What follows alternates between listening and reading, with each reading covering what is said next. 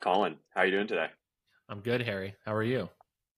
I'm doing well. I think this is my first uh, remote recording session for those uh, watching uh, our beautiful faces on YouTube. They'll see a different background for me today. So excited to have Andrew on today. Thanks so much for having me on, guys. I appreciate it. I'm excited to be your uh, your first remote. yeah, I mean, typically Harry's got the, all these lovely drawings from his children behind him. So today we got a headboard. It's true.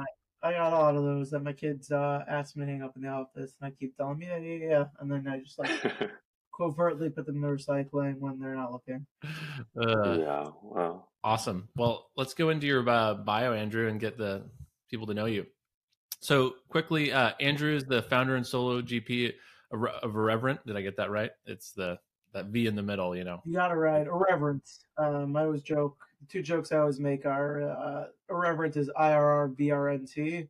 Um, is uh, hopefully with the fun too. Maybe I could afford some more vowels. Um, got it. And the other one is if uh, if I can't raise fun too, you know, we the, the the New York Post back cover will be you know irreverent is now irrelevant, you know, or something like that. So. Uh, nice. So you've spent about a decade plus in digital marketing, including founding Within, where you spent about one billion on Google and Facebook for brands like Nike, Intuit, Goop, Rothy's, and more. That's a lot of money. And after a successful exit in 2018, you transitioned to early stage venture. And it sounds like you did some angel investing in there. But uh, Reverent, uh, from what you've told me, uh, is a $10 million early stage fund with a strong focus on ad tech, e-com enablement, vertical SaaS, and marketplaces. And you invest three to 500K into uh, relentless founders with strong founder market fit, building in large and growing markets sounds like a recipe for success. Yeah, I hope so. Awesome. Well, so I feel like that last sentence is great. It's like relentless founders.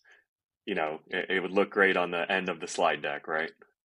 Yeah, yeah, definitely including some of that in uh in the fun two pitch deck. It's hard to know who or what will be successful, right? So the goal is, especially at the early stages, really to invest in great founders, in building in great markets, and you know, can you tell if they're a 10 out of 10 or an 8 out of 10 or 2 out of 10 on the founder side? Like the goal is to, you know, invest in those 8, 9s, and 10s out of 10s. Hopefully they're all 10s out of 10s, but it's hard to know after, especially nowadays, you know, a few Zoom calls, a few weeks of getting to know them. You know, I think that's why I've uh, really sharpened the thesis and focus to kind of those core areas instead of coming in, you know, kind of cold into a new market as you might need to with the generalist fund.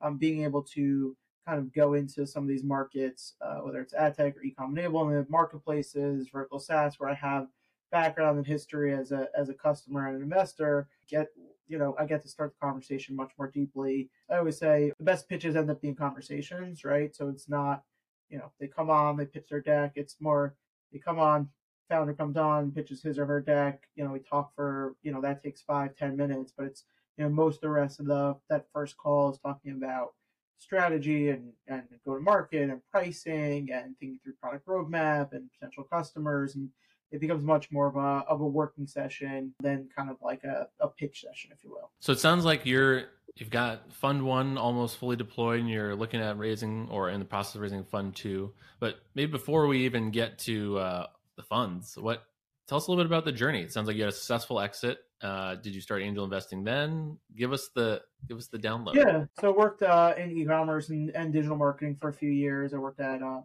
SmartSign, which is a B two B large B two B company that um, actually took an investment from Norwest Venture Partners recently. But they sold uh, street signs, so parking signs, stop signs to apartment building owners.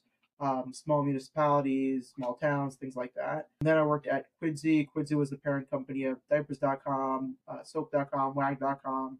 I ran digital customer acquisition for diapers, the flagship site, and then for WAG, the pet site.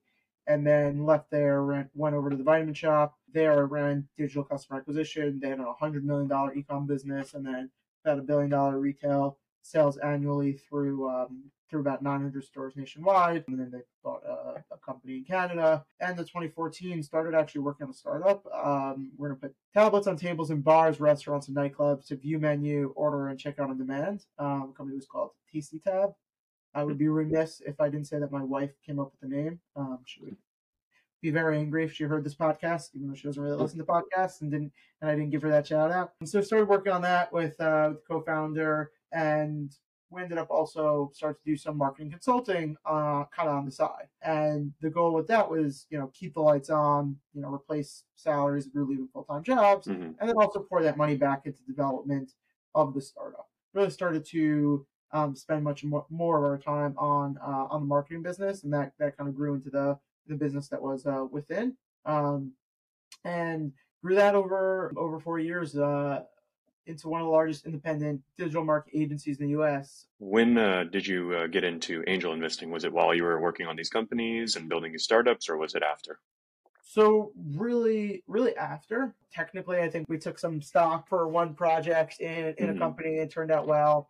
Um, they were like cool. very close to acquisition at that time, so it was like we kind of knew what it would be. I wouldn't, I wouldn't really call, call that an angel investment. Kind of, kind of was, but but wasn't wasn't really in Yeah. some way. So when I exited the agency in 2018, actually almost almost five years ago now, or, or a little just over five years ago now, in May 2018, I, I was you know trying to figure out what I wanted to do next. So I, I did the typical, you know, semi-retirement for a few months. Um, played a lot of golf and tennis that summer. But about six months later, after uh, after summer traveling, after the Jewish holidays, woke up and realized, you know, what do I want to kind of do next with uh, with my life? You know, I can't sit around all day. Um, as fun as fun as it is, you know, looking back at the agency, I was like, what what did I really enjoy? What did I not enjoy as much? And realized, you know, I really loved working with those early stage teams, those founders. Mhm. founders. In addition to that, I did, uh, you know, kind of the classic 100 coffee meetings with just people in my network, friends, family, things like that. You know, wanted to learn about different businesses and and kind of and different things. And you know really recognized hey like this this early stage startup thing it's it's really fun like in some ways even earlier than than some of the companies that we tended to work with. And so started to started to just spend time in the space and spent about five six months in the space met a few companies that i was really excited about started Mhm. making investments as an angel investor you know i really kind of dove headfirst to the space and then started going to a lot of events also um, just Mhm. meet people um, I would go to one or two events a week in the city.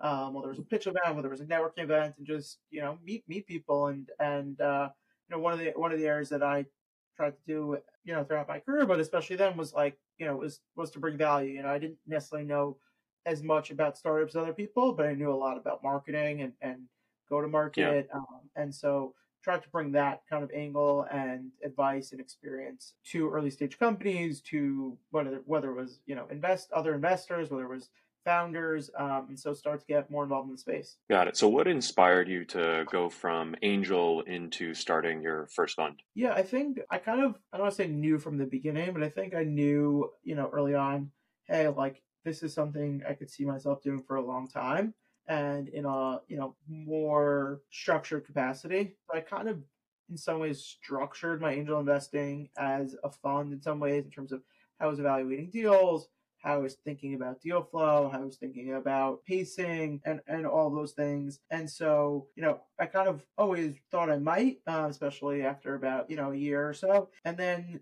towards the middle of beginning of 2021, middle of 2021, I had a few kind of encounters with folks where you know I was sharing deal flow with them, other angel investors, um, and they were kind of investing in the same deals that I was based on just my diligence. It was like, oh, you're investing in this company, your own capital. Yeah. Um, it's an area and uh, you know sector that you understand. You talk to and met the founders. Like I'm throwing in, you know, yeah, I'll meet the founders and talk to them also, but I'm you know, kind of throwing in on this company because of because of your investment. And that kind of gave me the confidence to say, hey, you know, I feel comfortable, you know, being the steward of, of other people's uh, capital. You know, taking OPM is not something I take lightly. Um, and so started to to run that process to say, hey, you know, let me let me go out see uh, see about raising a fund. You said you your first fund it's eighty percent deployed. Yep, eighty percent deployed. So, so I launched the fund in the summer 2021. Started investing in uh, the fall, winter, October 2021. Um, so it's been about a year and a half, and um, that fund will be fully deployed by the end of this year. And so I have five, six more investments to make through the end of the year, and then you know I've started working on the deck for fund two, and and started kind of kind of the process there. You said it's a rolling fund as well. You know, for the the listeners out there that don't know what a rolling fund is, um, they just think venture capitalists have funds. What is a rolling fund? Sure. So, so fund one is a rolling fund. It's kind of the crawl, walk, run strategy. You know, angel invested for about two and a half years. Have the rolling fund. The next fund will be a more traditional fund uh, model that you know listeners might might be a little bit more familiar with. A rolling fund is actually this uh, really original concept. Um, you know, Angel is kind of I don't know if they, they completely came up with it, but really revolutionized. Um, the idea is that every quarter is technically its own fund and its own almost uh, investing entity. Um, but if an LP, a limited partner, is investing into multiple quarters of the fund, they're still cross collateralized across those funds. So that structure allows, you know, I think the real innovation there was um, this idea that like you could kind of just get going, right? So for me, yeah. When I first started, I you know was like, okay, I think I can you know go out raise roughly five, six million dollar fund, um, you know, go out and raise that, see what happens. Um, but the rolling fund lets you kind of just get started and get going. So I started raising the fund in summer 2021. Didn't end up actually meeting uh, my anchor investor, um, Apple Holdings, until um, early October, end of October, early November of 2021. Um, so they came in actually in the, in the middle of the fund. The fund had already started. So often with a traditional fund, you'll have you know first close and you might have a second close, maybe even a third close. So it does allow you a little bit of time to get you know uh, yeah. kind of going and, and meet people and still have the ability to add investors. It's a lot stricter on some of that. I met a large LP in mid 2022 who joined for a few quarters, and you know that's something that would be if you had a traditional fund model and you met them in the middle of the fund, it would be like, great to meet you, like let's stay in touch and like hope yeah. that things align and um, versus you know trying to get them in kind of right away and getting them exposure right away and, and cementing that relationship. So I should probably know this because I'm an LP, I think, in one or two rolling funds, or I've done this before. But so when you invest, you know, as an LP in these rolling funds, is it like now I get the returns of the whole fund, or is it sort of only do I only if you invested in five companies and one of them was a hit, and then I invest in the next quarter, do I not get you know the returns from those first five, or how does how does it work like logistically? It's the latter. You get exposure to the quarters that you're in. Eight quarters, you know, let's say an LP that joined in the third quarter and they in for the, let's just say four quarters, so third, fourth, fifth, and 6th mm-hmm. They would not get exposure to, you know, the companies that invested in the first and second quarter or in the seventh and eighth quarter.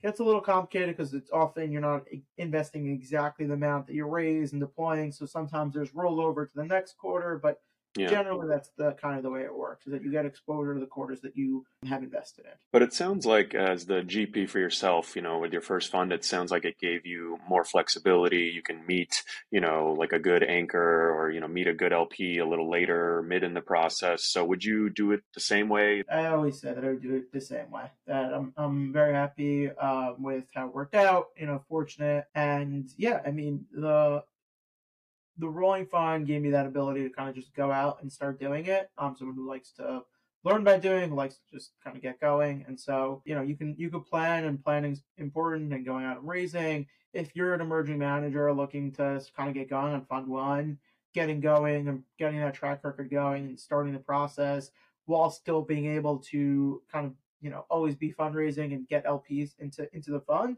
I think it's I think it's great. You know, the, the goal with Fund Two is to transition to a traditional fund model. I think it's a little better for LPs. I think it's a little better for for GPs in terms of some some of the kind of stability. Although I do have friends, um, friends, colleagues that are kind of on this rolling fund train, and you know they just kind of continue doing the rolling fund. It works for them. It makes sense for LPs. It gives you know both sides the flexibility that they want, and so you know that's that's a bonus. So as you transition to go to fund two, and you know the fundraising environment is hard in general, both for startups and I imagine for emerging managers too. What are you learning from that process right now? Environment and macro landscape is always something that's going on in the background. There are good times and bad times.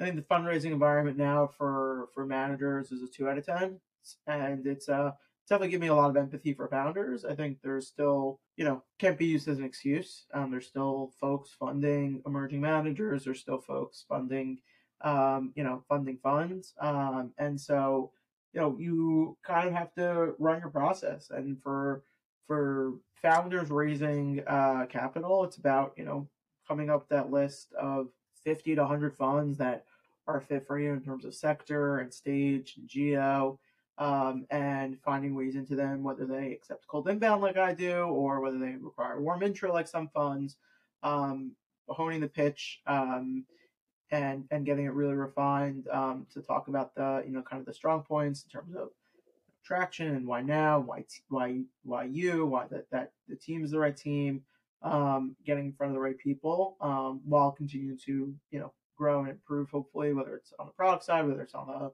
revenue attraction side, and run your process and, and get in front of as many people as possible that are a fit for you. You know, for me, it's the same thing. Find that, find that, make up that list of of 50 to 100 fund of funds, family offices, whatever the case is, just rich individual investors who are, who are looking to deploy um, into funds and, and make sure that I find a way to get in front of them and make sure that the, the pitch and the narrative are compelling. That's really all you can do.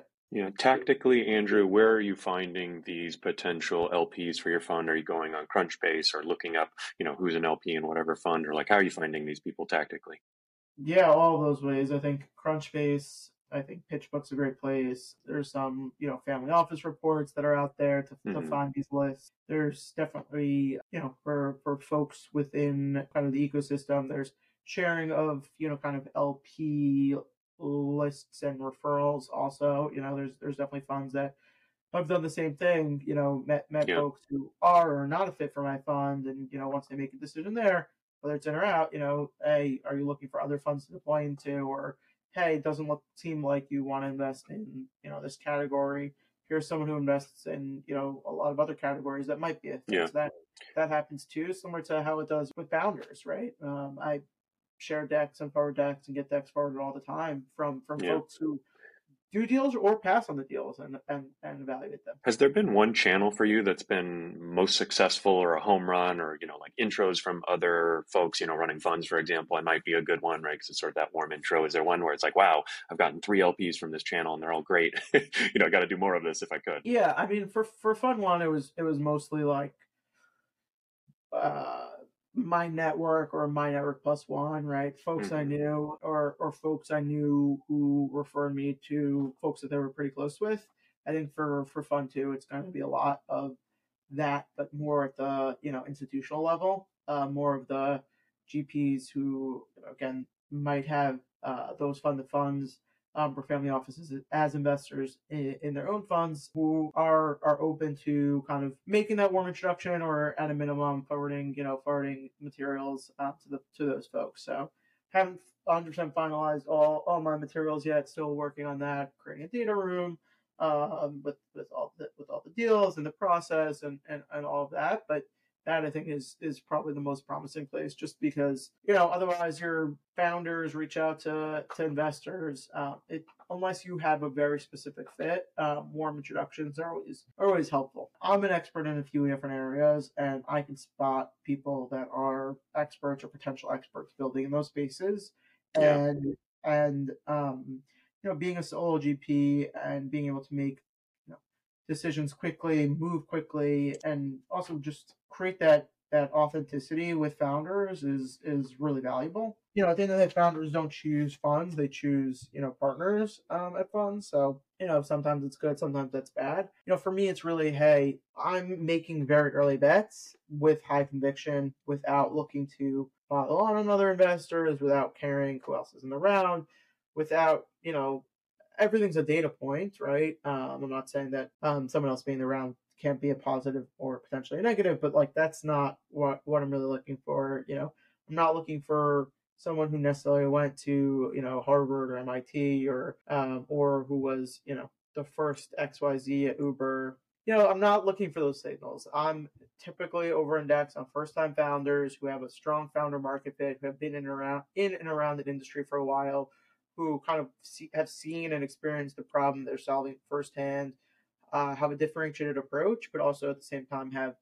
uh, in a lot of ways, that industry expertise and, and network so that they know, you know, the first five customers that they want to bring on. They know the CTO that they want to hire, who's the head of engineering at a company that's a little bit later stage, but doing things differently. And, you know, that person also wants out. And, you know, uh, so that's kind of the way I approach it is, hey, like that's what I, where I'm going and where I'm going to fish and, and, and find founders. And if that resonates with you, great. And if it, if it doesn't as an investor, that, that's totally fine too. Last question that I have for you before we move to uh, trending Twitter threads and uh, get your hot takes is the economics of, you know, sort of being an emerging fund manager. We featured a thread on last week's episode where we talked to, you know, it was basically kind of grouping buckets, VCs and investors into different buckets. And, you know, you've got the really well off ones, right, that have houses all over. But, you know, a lot more people are, you know, kind of in that next bucket or in the third bucket.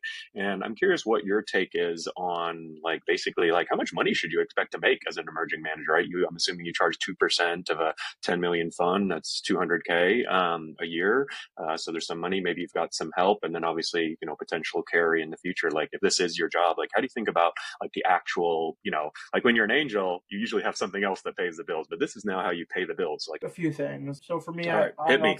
Yeah, yeah, I'll hit you. Um, so so one, I'm also um fractional CMO. Twillory, Twillory is a men's uh, clothing company. okay, cool. Um, so I do that about well, that's about like fifteen percent of my time. I've known the team there for a really long time, and long story, but all all good things, and they're they're awesome and incredible. And uh, go check it out, Twillory.com. So a couple bucks from there.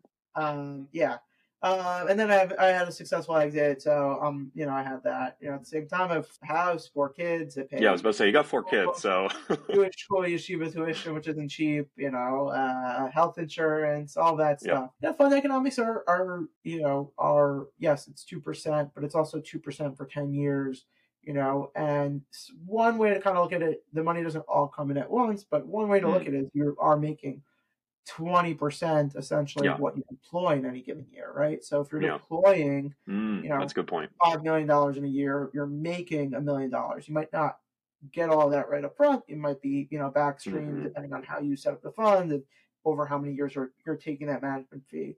Now you do have expenses also. For me, with the rolling fund, um, it'll probably be a little bit different with the traditional fund, but a lot of the legal expenses I pay myself out of my management fees. A lot of the other- Ballpark legal expenses, like what, 50K or maybe more, do you think, like up until this point? Or Yeah, in that range. It's it, you know it, it depends how many deals you're leading versus following Yeah. on. Um, you know, I've started to do a few deals that are international, which are a little bit more complicated. I did a Hmm. you know deal. Um, how good or expensive your lawyer is?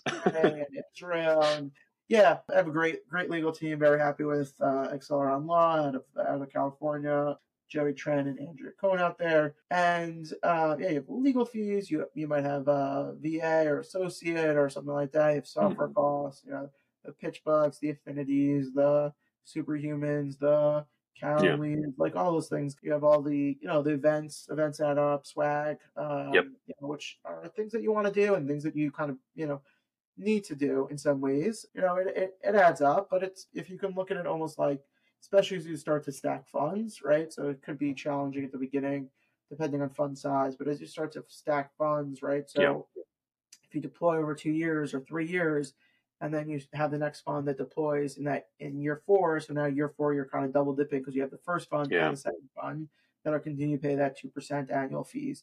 At year five and year six and year seven and year eight, you start to have you know potentially or your five, whatever, depending on your deployment cycle, you could have three Yeah. or four funds stack at the same time, and then eventually you know you have the carry. I mean, carry is where you're going to make the you know the real money if if you do it well and you do it right. Um, otherwise, it's you know can be a replacement level salary. I mean, I think probably I can be making more doing something else, um, but there's nothing else I'd rather be doing. I, I really enjoy this. It's Sweet. it's fun um, and enjoyable. I think I'm good at it in terms of investing. I'm good at it in terms of adding Yeah. value to founders. Um, and just you know, and, and, and being helpful in the ecosystem. So I, I love it. It's stimulating. It's challenging. Um, Awesome. it's fun in all the right ways. Yeah, no, I think uh, you're uh, you're selling me for sure. So uh, I don't know if I'll go down this path, but if I do, you may be one of the first people I call. So I really appreciate you, you know, kind of sharing uh, all the info generally, but you know, tactical and details. So I think uh, it's helpful. Yeah. I've had a lot of conversations with uh with a with a coin with the term like I, I kind of coined uh, called like emerging LPs, folks who are starting who are starting to invest either into funds, uh, emerging angels, into uh, you know directly into companies. So I've had a lot of conversations over the past few years about people who are trying, you know, either from to make the transition into venture or trying to just get exposure to venture directly um, as an asset class or through funds and just had that conversation with folks around like economics, how things work, um, and what the right path is. Like I've had folks who are like, "Oh, I'm an investor fund," and I'm like, "What are you trying to accomplish?" And been like, Yeah. well, you could invest, but it sounds like it'd be much better just investing deal by deal Mm-hmm. in SPVs because that you're really looking for the learning and the connection directly to founders, and that's available here, but it's much more available through SPVs or direct, invest directly as an angel or whatever the case might be. Very cool. All right. Well, now the fun part. We'll uh, we'll roll. I know you're active on Twitter, so you uh, should like this. You probably have maybe even seen some of these uh, threads and some of these people we're going to feature. We'll uh, now we don't have Colin slowing us down either, so we'll be able to roll through maybe even up to three uh, little uh, trending Twitter threads that we found in the past few weeks. So the first one uh, I put up on the screen for those watching live, and I'll read it. It's from Alex Iskold, 2048.vc. Always make a great deck. Always. Even more so true in a tough market like this one. Sloppy deck equals likely an immediate pass. What do you think, Andrew? Agree? Disagree?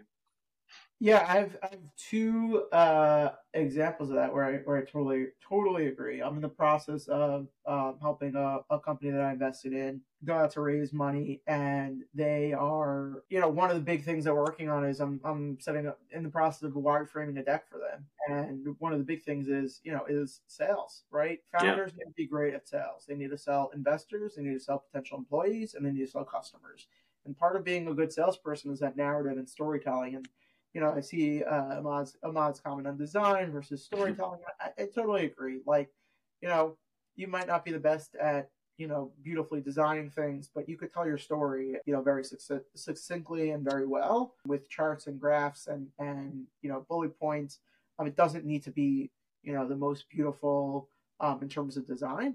You know, I have another company where one of the biggest areas um, that I'm trying to help them on also is on the design side in, in terms of encouraging them to, to bring on a designer um, because part of what they do is in the ads ecosystem is, is creating ads. And so yeah. there's a corollary there to, well, you can't make a good demo, how you know, what's the actual yeah. version going to look like? And so, you know, I was able to, you know, going back to one of your earlier questions, I, I had the conviction to say like the design part important, valuable, I think fixable. They didn't really have that yet, and I think that's why other funds may, you know, may have passed on it. I think Yeah. it's a solvable problem by bringing in the right, you know, the, the right support. Um, so so yeah, I, I generally generally agree here. Yeah, Ahmad's comment, he says, depends on what you mean by great. If you mean thoughtful and conveys a good story, then I agree. If you mean it looks beautiful and well designed, then I disagree. Think that would be a waste of time in general. And I think that was kind of the key. I think that I like is that, you know, it doesn't necessarily have to be pretty and beautiful. That's not what makes a good deck. It's more like, hey, it could be simple and clean, but if it tells that great story or if it makes the problem clear, then it Yeah. may be more appealing. I also think it depends what what you're doing, right? Like Mhm. if you are in a consumer facing business, like, and your deck is shittily designed, like, probably going to be a problem. Um, if you're in like a boring B2B and you're just going to be yeah, if uh, on doing, boring B2B and and what Yeah. you really do is really about you know the under the hood analytics, like make sure the data um, that you're showcasing, the charts are really you know powerful and impactful and highlight the right thing because you know there's a corollary to what you're to what you're selling. Yeah, for sure. Um, yeah, I just got a a deck recently, and it was like a pretty terrible deck. It was like one of the worst decks I've ever seen. But I was like, wow, this company is B two B, and they've got like this super legit list of investor, you know. And I was like, okay, I think like I I- didn't know I didn't even know them that well, but I was like, all right, I'm guessing that they just are like so legit, they don't even really need a deck. So it was sort of funny to see that. Right. Yeah, go Um, to, go to uh, what is it, Berkshire's Berkshire's website, you know? All right, next one. We'll uh, do maybe we'll end on this one. Uh, Adam Draper, he says people overcomplicate early stage venture capital. Just invest in great people doing important things. So we've talked a lot about all the different strategies and all that. Is it that simple, or what do you think? Sure. What what you know, I, I think the great people and important things is like, you know, you could spend hours and hours discussing that. Um, you know, uh meme. Um I do think mo- moats are important, um, right? So I think for me, how you define great and how you define important, you know, kind of are those are those are you know million or billion dollar words right there. Yeah. Um, you know, but yeah, I thought I just thought this tweet was funny, right? Because it's like all, all you know, I like probably a lot of VCs are like offended by this, like, wow, don't simplify my job uh, like this. And actually, let's see, Adam Draper, he's managing director at uh, Boost VC, a pretty good one. Yeah, um, yeah, they've they've they've done pretty well. Adam's a pretty smart guy, um, yeah. you know. So I, I think if you ask him though, like you know, I don't think his I don't think his uh his investment process is this a great you know, are these founders great? Is this important? Cool, here's a check. I don't think it's as simple as that, right? Their their their diligence process isn't isn't two questions yeah. long. Um so I yeah. think I like this comment from Dan Gray here. He says that's fair if you're an angel writing a few checks a year, but beyond that, especially when you're investing others people's money, it's worth doing a bit more due diligence. And I think that is one of the big differences. Like I have a, a little mini fund that I'm deploying right now, 500k, and when I went from angel checks to kind of my mini fund, it definitely is like, well, I've got other people's money. Like I'm not going to change everything I'm doing, but it is kind of like that step up, like you know, to the, the next level. I I actually had like a like I think at the end of at the end of last year, I was slowing down from the mm-hmm. fund perspective in terms of just number of deals I was doing and like kind of getting caught in like a little maybe analysis paralysis on some things and like you know at the end of the, at the end of the uh, day you're not going to see a company that's a 10 out of 10 on every single thing yeah. you know where it's like let's just back the truck up and and, and, and put it all in there um, if you do otherwise the company would already exist and be worth worth billions of dollars right exactly exactly so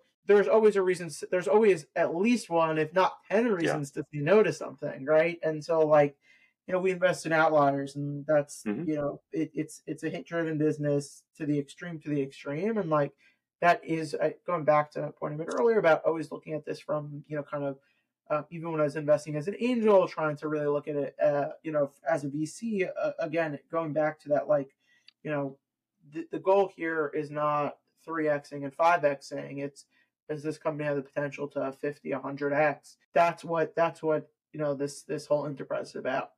Yeah. Very very cool. I think that's a perfect uh, note to end on. If folks want to find you on twitter or uh, if they want to find you where should they go? Where can they learn more about uh, reverent yeah, sure. Um, if you're a if you're a founder, feel free to submit a deck um, on uh, irrvrnt.io or irrvrnt.com, I